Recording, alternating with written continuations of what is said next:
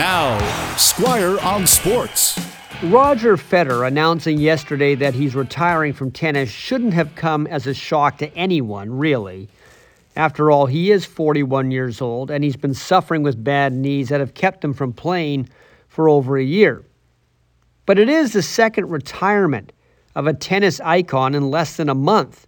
Serena Williams was the other, although she's hinted she might come back. But it does show that time is eroding one of the greatest eras in the game. At the same time Serena was building her incredible legacy on the women's side, Roger Federer was building his on the men's side.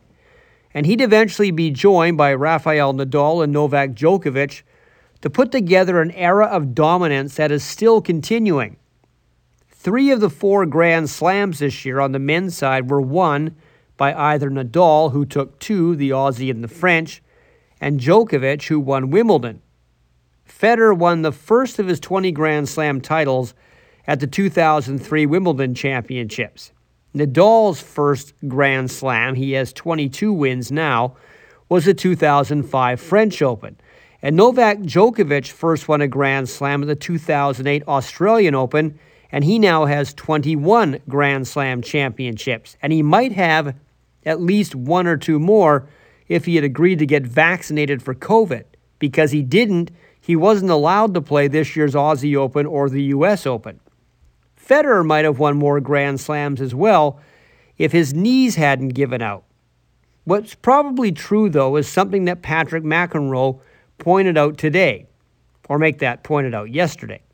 Even though all three of these players got in each other's way, Federer, Djokovic, and Nadal, and kept one or two from winning even more Grand Slam titles, the fact they were all playing at the same time likely made them even greater.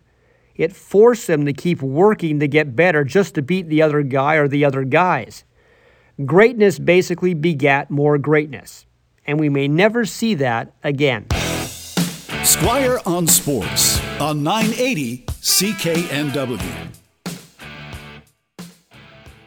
For most of us, crime is something we see on the news. We never think it could happen to us until it does. Loved ones are gone, and for the survivors, the scars will never heal.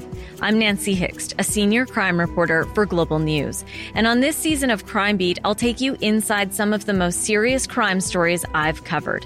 Season six of Crime Beat is available now on Spotify, Apple Podcasts, Amazon Music, and all podcast platforms.